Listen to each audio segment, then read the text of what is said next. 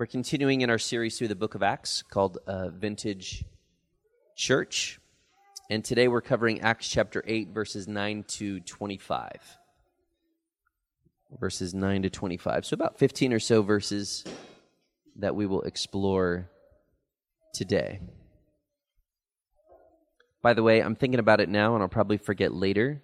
Ronise wanted me to announce that uh, she is going to lead a. Um, what is it called? A Christmas gift exchange uh, for all those who are interested. I think some of you did this last year. Uh, and so she wants uh, you to think about whether or not you want to participate and let her know uh, by next Sunday. If you have questions, talk to her because she knows all the details. All right, is everybody in Acts chapter 8? Found verse 9? That's where we are going to start today. Let me pray again, and then we'll dive into God's word. Lord Jesus, we need you. We needed you to rescue us from sin in the first place. We need you to rescue us from sin every day. And I pray that you would be here. You have sent your Holy Spirit here. I pray that he would manifest himself in our midst through deep conviction and power to conquer sin, power to live holy lives, power to pursue you. In Jesus' name, amen. So, a celebrity has shocked us all by unexpectedly coming to faith in Christ. He was the one we least expected to proclaim that Jesus is the King. He's repented and been baptized. And the world is watching him and waiting for him to slip up. That's the situation before us. But I'm not talking about Kanye West. I'm talking about Simon the sorcerer. Um, I want us to read verse 9. And we're going to read, we're not going to read the whole text right now, but we'll, we'll read some of it and come back to it. A man named Simon had previously practiced sorcery in that city and amazed the Samaritan people while claiming to be somebody great. They all paid attention to him from the least of them to the greatest, and they said, This man is called the great power of God. They were attentive to him because he had amazed them with his sorceries for a long time. But when they believed Philip, as he proclaimed the good news about the kingdom of God in the name of Jesus Christ, both men and women were baptized. Even Simon himself believed. And after he was baptized, he followed Philip everywhere and was amazed as he observed the signs and great miracles uh, that were being performed. Now, if you've paid attention uh, to at least pop culture news these last month or so, you know that Kanye West has recently made waves by professing his faith in Christ. Um, Simon the Sorcerer was a celebrity in his day. I don't know if he had Kanye's stature or not, but he was a pretty big deal in Samaria. And if you remember last week, the gospel traveled to Samaria in fulfillment of Jesus' promise that the, the disciples would bear witness in Jerusalem, Judea, Samaria, and to the ends of the earth. But for several years, the disciples just enjoyed the comfortable life that they had in Jerusalem, and it took the persecution and assassination of Stephen for the church to be scattered on mission and ending up last week in Samaria.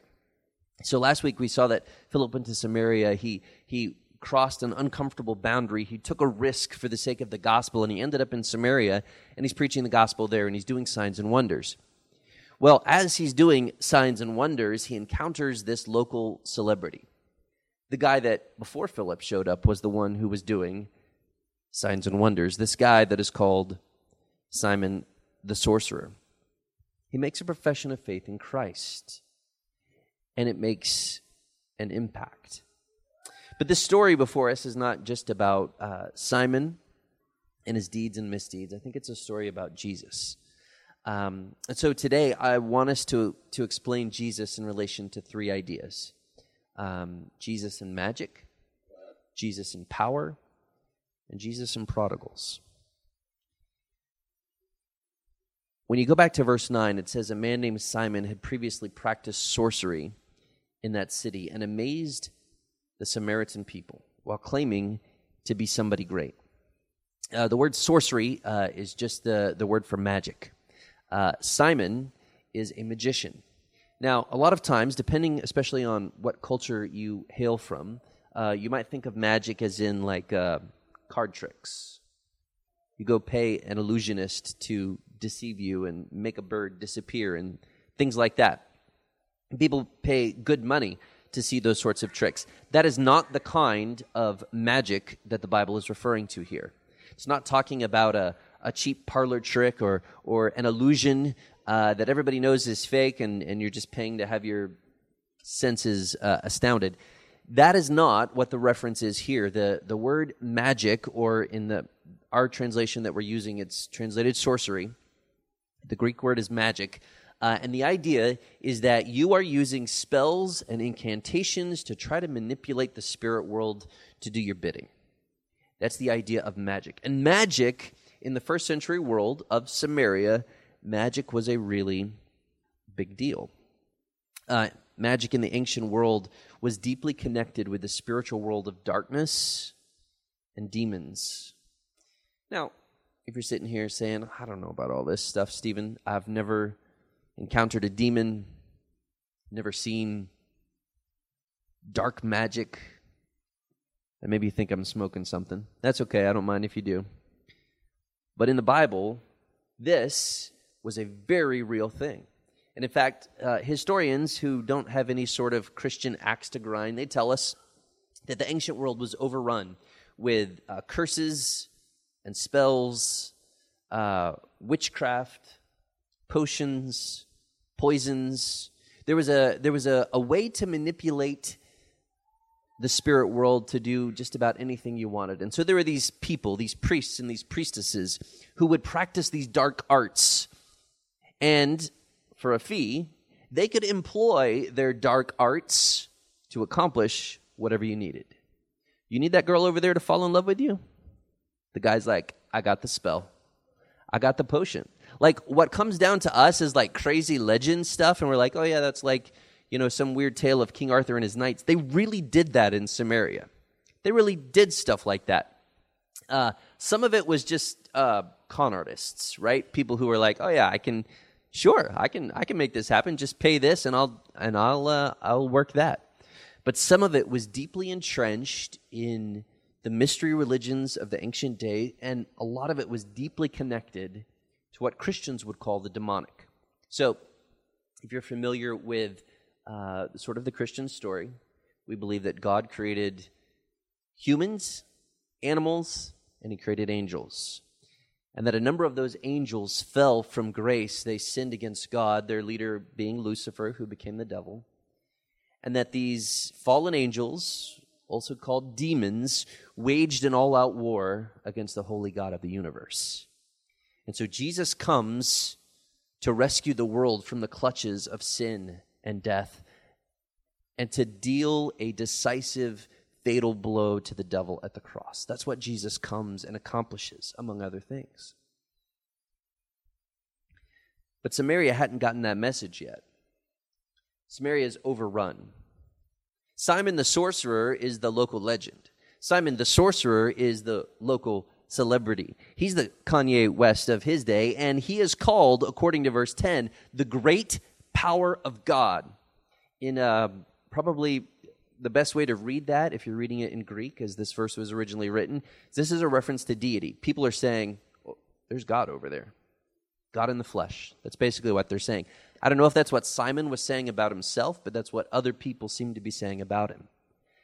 And he's letting them say it. He's like, man, feels good to be called God. I like it. And he's like, I can do the stuff that God does. I have all of this magical ability. I have all of these powers and it's real power.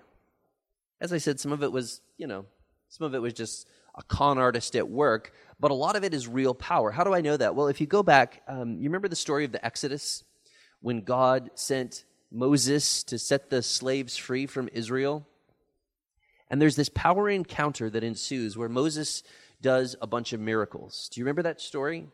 And so he, he turns his rod into a snake, and the Egyptian magicians who work for the Pharaoh, they're like, oh, we can do that too. We can we can work signs and wonders. And so they they do some things. And so then Moses Moses ups the ante and he does another miracle. And then the magicians come back and they're like, yeah, but we can, we can do something too. And so all of a sudden there's this contest of who has more supernatural power. And eventually Moses wins out. He can do things that these magicians can't do because Moses is in the service of the true God of heaven and earth, the one who has ultimate power. But the Bible never says that the Egyptian magicians are just faking it. They have real power. They're doing real things real signs and wonders. And I think that's the situation in Samaria. The Samaritan people are uh, oppressed by a quote unquote miracle worker who claims to be, or at least lets people think that he is God in the flesh and that he's here to rescue them. The Samaritan people, I mentioned this last week, they had a different Bible. They only accepted the first five books of the Old Testament. That was their Bible. Uh, and they believed that the, um, uh, the Messiah was going to come. They called him something else. Uh, could be that they think Simon is the guy. Or maybe they think that Simon is one of the prophets who's going to, you know, pave the way for the coming of this Messiah. But they are a people who is oppressed by a false teacher who is doing all of these signs and wonders, and people are like, man, that's pretty cool.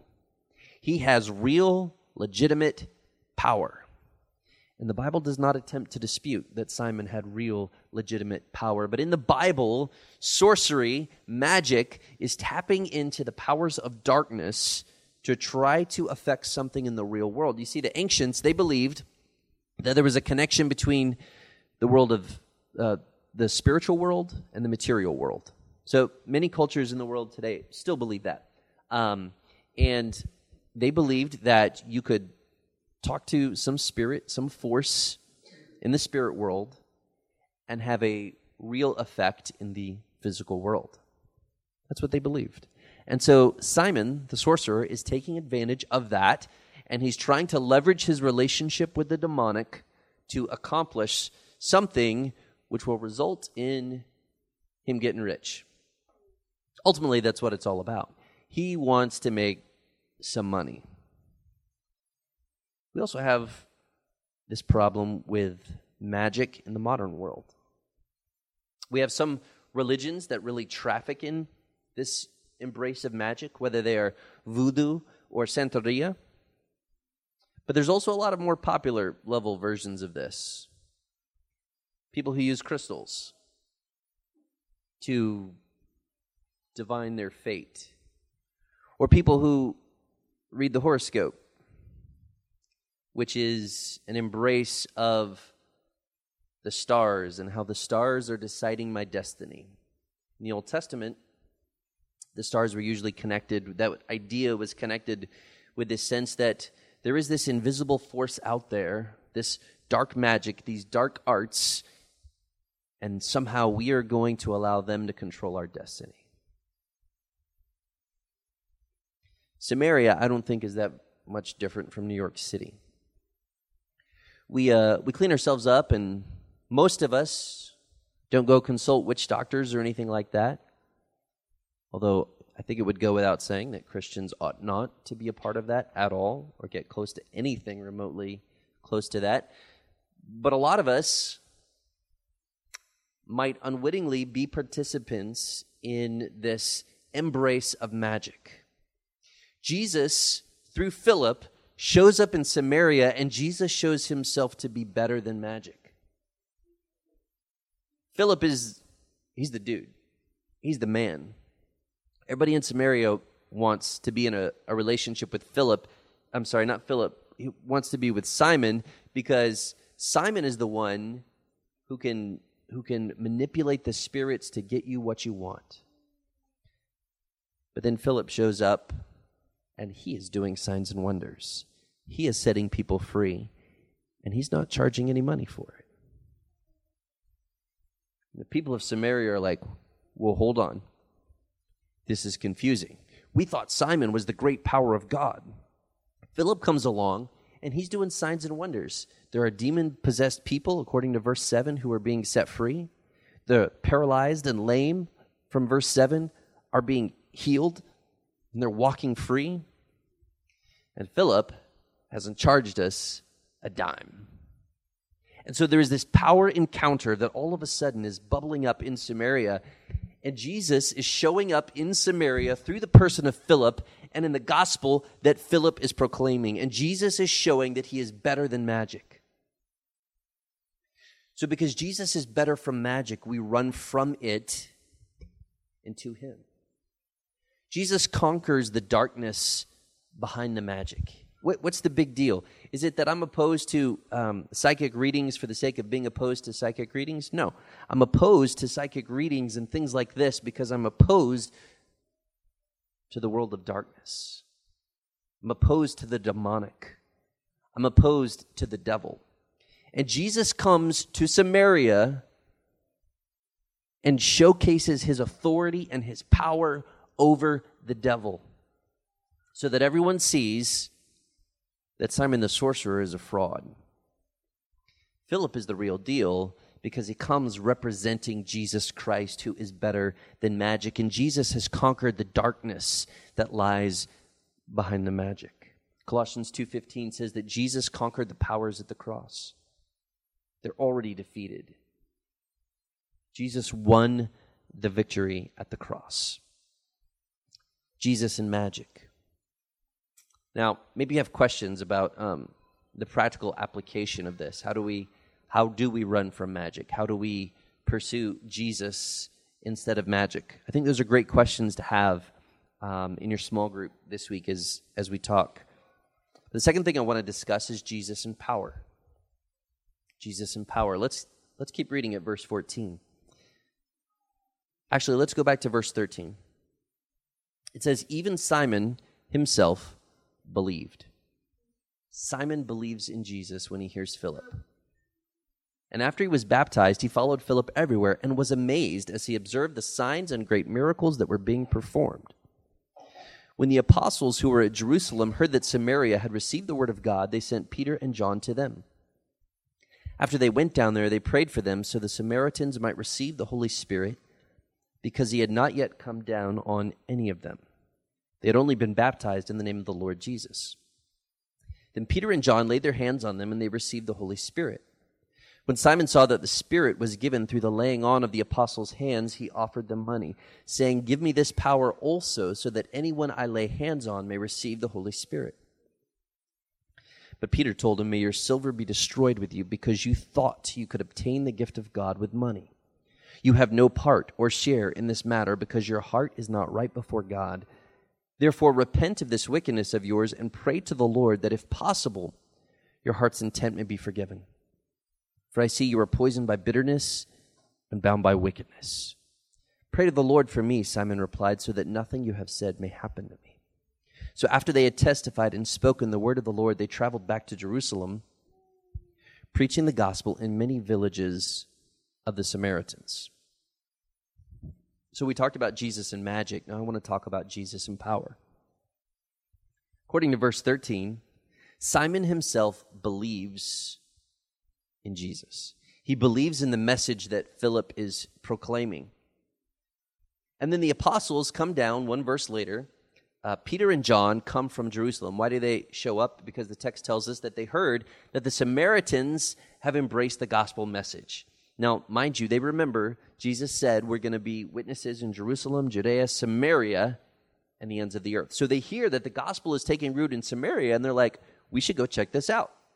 So Peter and John come, apparently representing the, the 12 apostles, and they show up there, and they realize that for some reason, the Christians that have, uh, the, the people of Samaria that have become Christians, they have not yet received the Holy Spirit. Like you might recall, the Holy Spirit fell on the day of Pentecost and empowered the Christians there in Jerusalem. But the Christians in Samaria have not yet received the Holy Spirit. So Peter and John, according to verse 17, lay hands on them, and the Samaritan Christians receive the Holy Spirit. Now, um, why does it happen this way? To be honest, I have no idea. Okay, I'll just start there. Um, uh, maybe an idea. Um, the the apostles are the representatives of God, and they have been given a, a, special power, a special authority, special power and authority that nobody after them ever had. Okay, so it's not an authority I have. It's not an authority any preacher on TV has. These twelve apostles were a special group of people. Um, and uh, it seems that maybe they have been given a certain uh, ability. Jesus told Peter, You'll have the keys to the kingdom to be able to unlock the doors for, for new gospel expansion. And maybe that's what's happening here. Maybe maybe Peter is supposed to go with John and they're supposed to, to sort of unlock a new region for the gospel. And the sign of this, perhaps, is the Holy Spirit falling on a new group of people who were not Jewish. This would have been the first time that this had happened, and it was pretty significant. The Holy Spirit is not just for Jews. That's what Peter and John are declaring when they lay hands on a group of people that, if you remember last week, they used to think were too dirty to associate with. And now, not only do they not think they're dirty anymore, but they're laying their hands on them and calling them their brothers and sisters and watching as the Holy Spirit gives them the same power and authority that the Jewish Christians have. This is really a big deal. I think maybe that's why it happens this way. I'm not 100% sure though. So, if you have a different take on it, I'd love to love to hear that.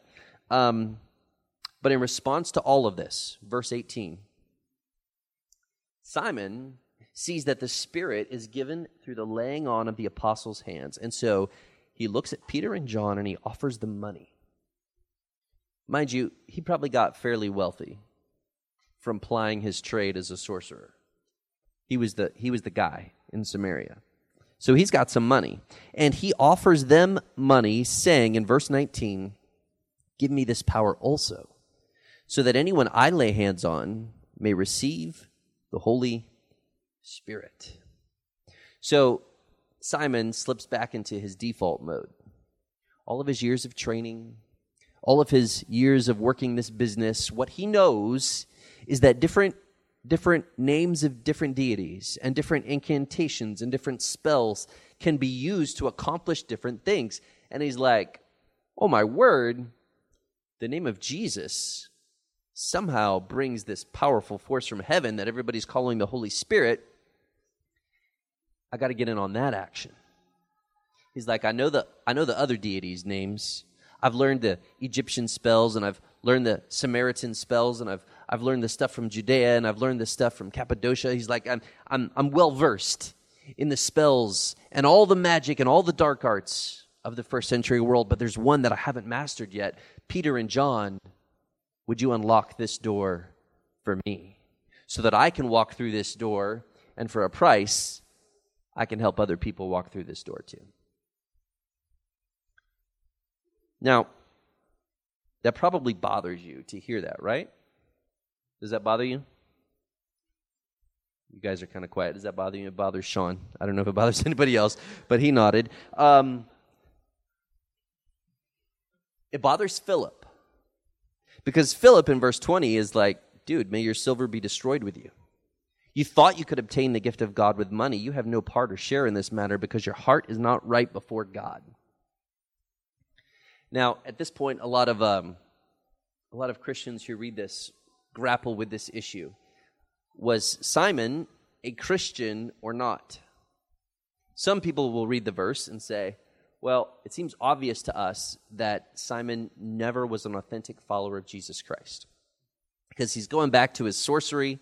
He's going back to, to trying to use the Holy Spirit to make money. He doesn't seem like he's a follower of Jesus.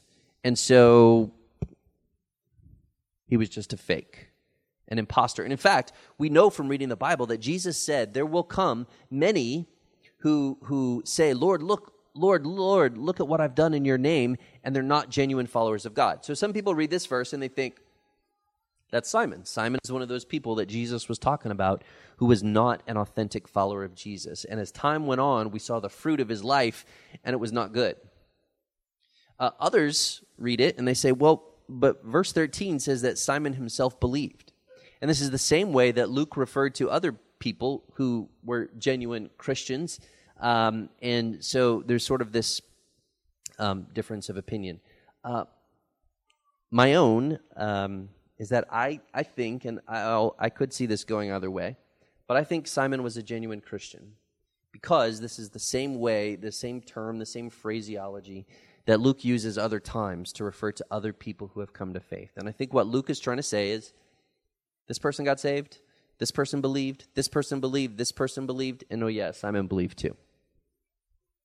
But the problem comes in with after that. Because Simon starts clutching for power.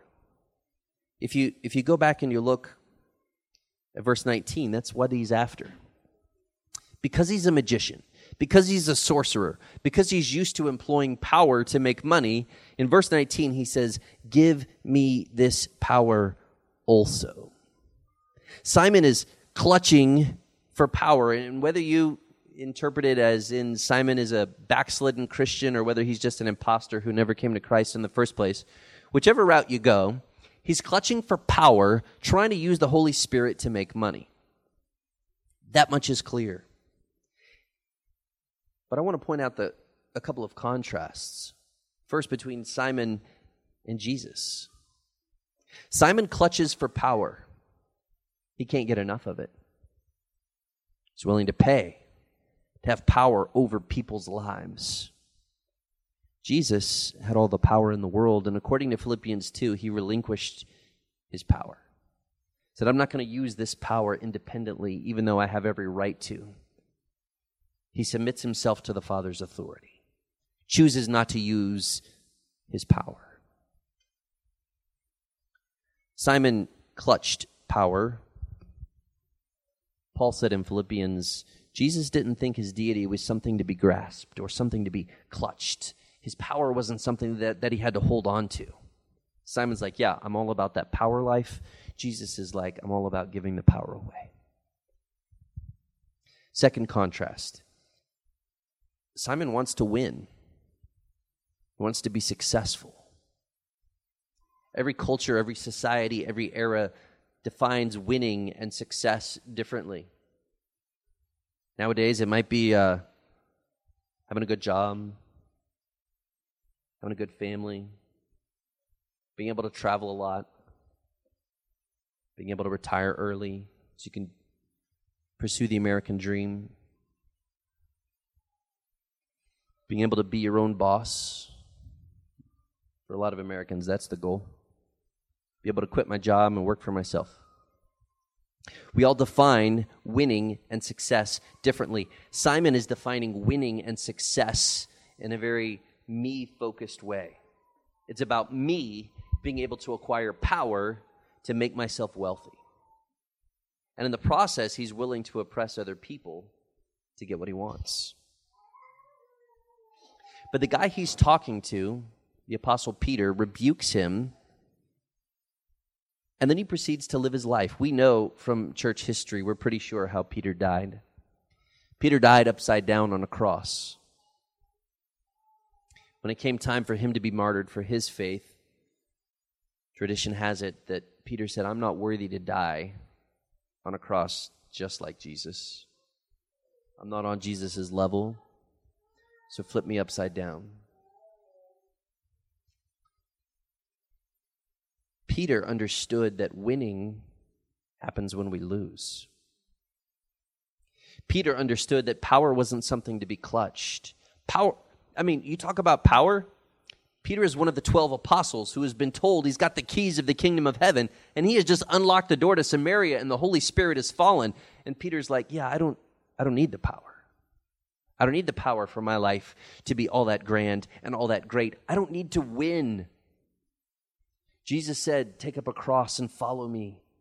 Peter's like, I'm ready to do that. And he proved that with his life. He rebukes Simon because Simon has an ungodly, wicked view of power that is all about himself. And Peter shows us what an upside down leader looks like. But I think a lot of Christians can fall into the trap of wanting power. And power is so seductive, right? You ever been in charge of something and you're like, sweet, now I can do whatever I want? Maybe you were the supervisor at work. Maybe you were the leader of your family. Maybe you're a pastor of a church. There are a lot of different ways in our society in which we have structures of power. And some of us clutch for power, and power can change us. Power can make us do things that we never thought we would do. And a lot of Christians, I think, fall into the trap of thinking we need power to be on our side. That's what Simon is doing. He's like, hey, we can employ power and we can do good with this power, right? Don't miss this. Simon is saying the end justifies the means. He's saying, if I can accomplish something good of bringing the Holy Spirit down on people, then it doesn't really matter how I accomplish that. Right? Now, don't you think it would be good for the Holy Spirit to fall on the Samaritans? Would that not be a good thing? Yeah. And Simon's like, so it doesn't really matter how it gets done. If I have to cut some corners, if if I have to do something ungodly in order to bring about a, a higher good, then that's what I'll do. I think a lot of Christians can fall into this trap of, of approaching power this way. We approach power like Simon, and we think that we can accomplish good things in bad ways. I think our craving for power can be seen in a couple of um, recent examples from American culture. Uh, ones that may even matter and resonate with you. I want to talk for just a second about Kanye, who I've already mentioned, and Chick fil A, both of which have been in the news uh, recently. So, Kanye West used to not be uh, anybody that anybody ever associated with Christianity. He was more like the Simon the sorcerer from the beginning of the verses. Now he's proclaiming that Jesus is king. People are, some people are skeptical. They're like, we're going to wait and see if, like Simon the sorcerer, he ends up falling away. And others are like, no, we think he's, we think he's legit. Then there's Chick Fil A. So Chick Fil A uh, was is a company. Uh, it's not a Christian company because a company can't be Christian. Only people can. Uh, I think a lot of people get confused by that. Uh, but Chick Fil A is a company that has uh, has a reputation for being based on Christian values. And this week, uh, it was announced that uh, they were changing their policies about how they do their charitable donations, and that they were going to donate to causes that were uh, less supportive of Christian values than they used to. Now, the reporting on that has been confusing. Some people are saying that's not actually true. Um, Chick Fil A hasn't really clarified the matter yet. But I want to take these two situations and see what we can learn from them. On the one hand, I feel like some Christians are encouraged because Kanye is on our side now. And they feel as if Kanye being on our side sort of validates our message, kind of, sort of, at least in American culture. Others are concerned because we have lost our biggest corporate sponsor. Chick fil A is not on our side anymore. So we have less credibility, we have less power in the culture. But we don't need celebrity backing for our gospel. And we definitely don't need a corporate sponsor. The gospel is the power of God to salvation. Simon the sorcerer, before he comes to faith in Christ, he is called, quote, the great power of God. Paul in Romans 1 says, no, the great power of God is the gospel. It is the power that transforms people's lives. And we don't need somebody in the culture that we latch onto, whether it's a person, whether it's a company, to say, okay, this makes us feel better about our faith. This gives us more standing. This gives us more credibility. My friends, we have Jesus on the throne. Literally, the great power of God. I don't know how Kanye is going to turn out, nor do I know what Chick fil A is going to do. Um, I do know that I can't get all hung up in worrying about either one. Because when I do, I think I fall into the seductive trap of power. Thinking when powerful people are on my side, it will be better for me. I don't need powerful people on my side. I'm supposed to go to a cross and be willing to die upside down. That's discipleship. That's Christianity. It's about giving away power like Jesus does. It's about laying down our lives for the least of these like Jesus did. Those of us who have power, which is all of us, you have power over somebody. You have power over your server at your restaurant. You can be mad at them when they don't serve you as well as you think they ought to. You have power over them. Husbands are called to be the spiritual leaders of their home. They have power in their family. Pastors have power in a church. And when husbands domineer their wives, when pastors manipulate their congregations, when you jockey with your colleagues for position, when you mistreat people who are beneath you, even if it's your kids, we are displaying an ungodly view of power that is more akin to Simon the sorcerer than Jesus the Christ. And Peter rebukes him. He says, This is not of God. This is not how we live. This is not how we act. This, this power cannot be bought, and it dare not be used for ungodly purposes. Jesus in magic, Jesus in power. The last thing I want to talk about is Jesus and prodigals, as in the prodigal son. Jesus and prodigals. Um, verse 13, it really seems like Simon believed. But four verses later, you're like, I don't know if he still believes anymore. This is this confuses us, right? And so there's this debate that I mentioned earlier about whether or not Simon is a genuine Christian or whether he was just an impostor all along. We've talked a bit in our church lately about how people can wander from the faith. And like the, the hymn writer, we feel that temptation acutely. The song says, Prone to wander, Lord, I feel it, prone to leave the God I love. And each of us feel that acute temptation tugging at our souls, calling us to wander from God. I think that Simon is feeling that pull. He has, according to verse 13, believed.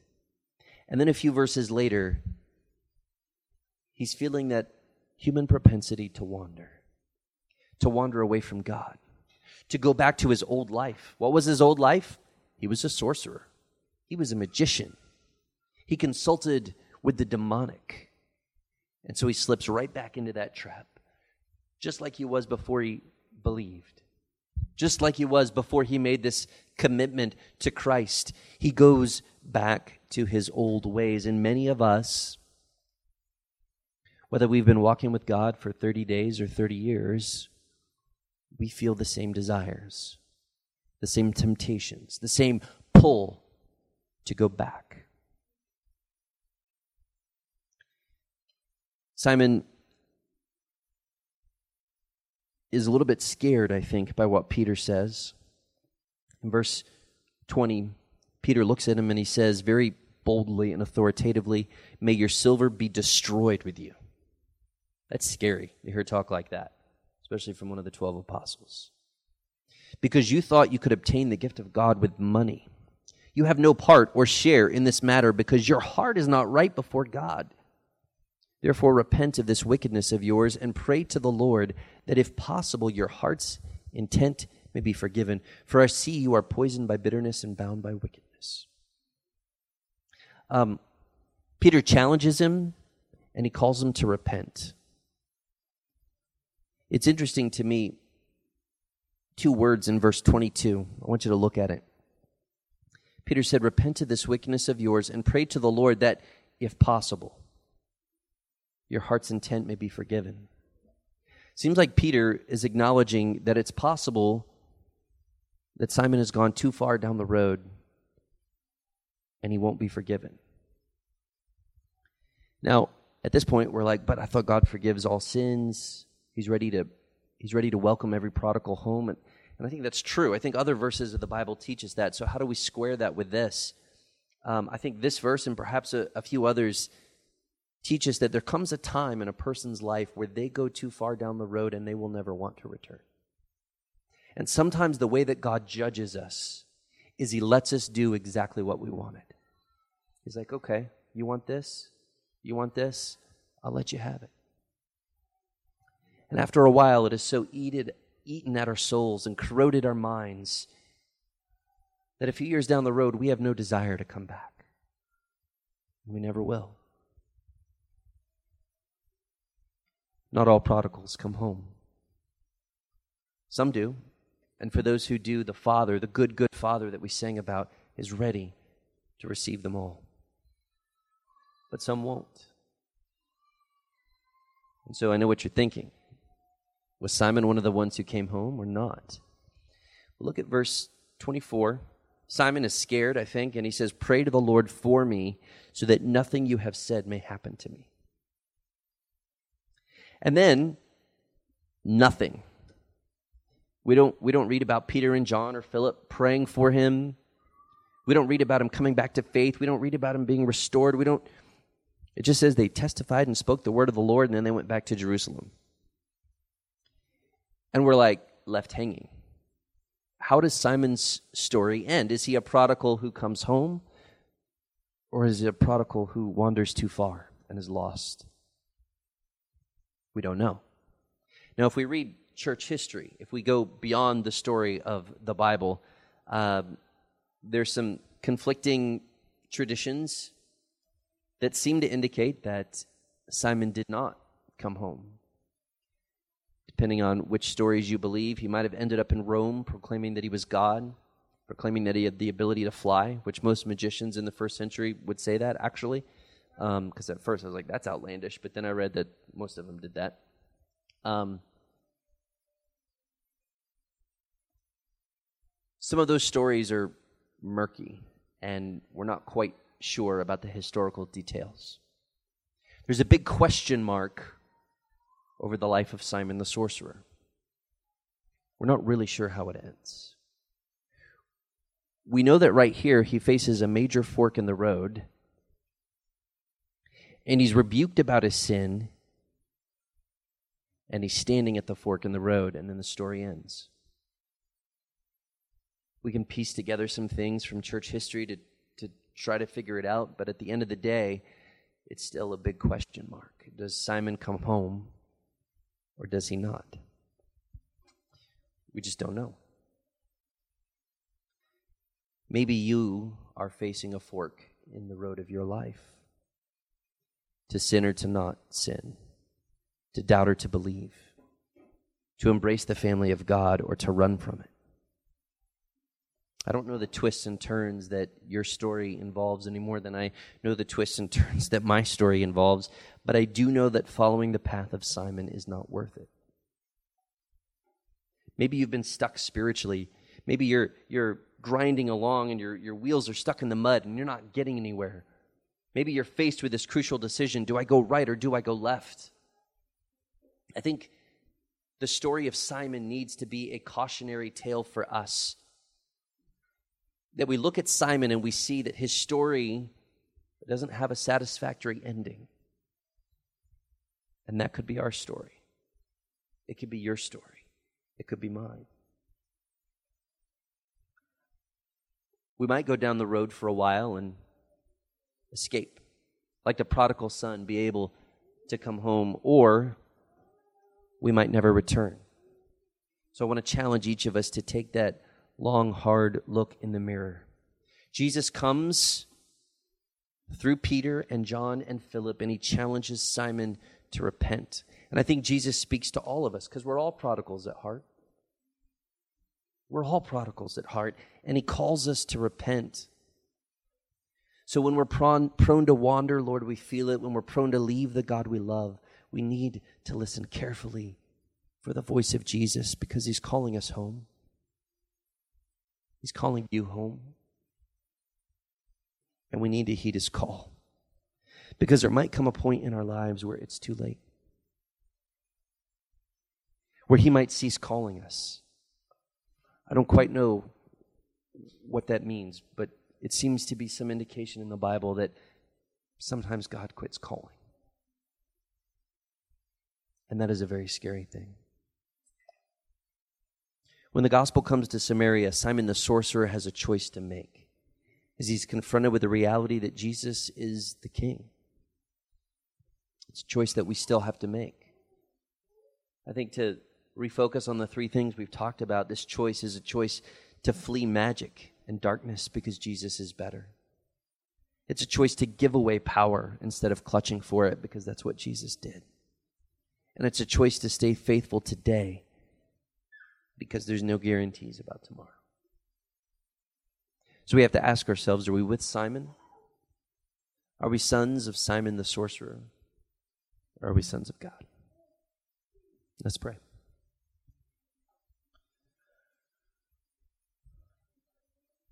Lord Jesus, I know that you are better. You are better than the forces of darkness that enslaved Simon's heart, the forces of darkness that used to enslave my heart before you set me free. I pray that you would work your power, not the fake, cheap, inauthentic, dark magic of the demonic powers, but that you would work your authentic Holy Spirit power in this service to convict us, to reprove us of sin and righteousness and judgment, that we might do real business with you today, that we would not play church, but that we would be changed. Help us to flee the magic, to give away our power. and to be the prodigal that comes home rather than the prodigal that wanders too far. In Jesus' name, amen.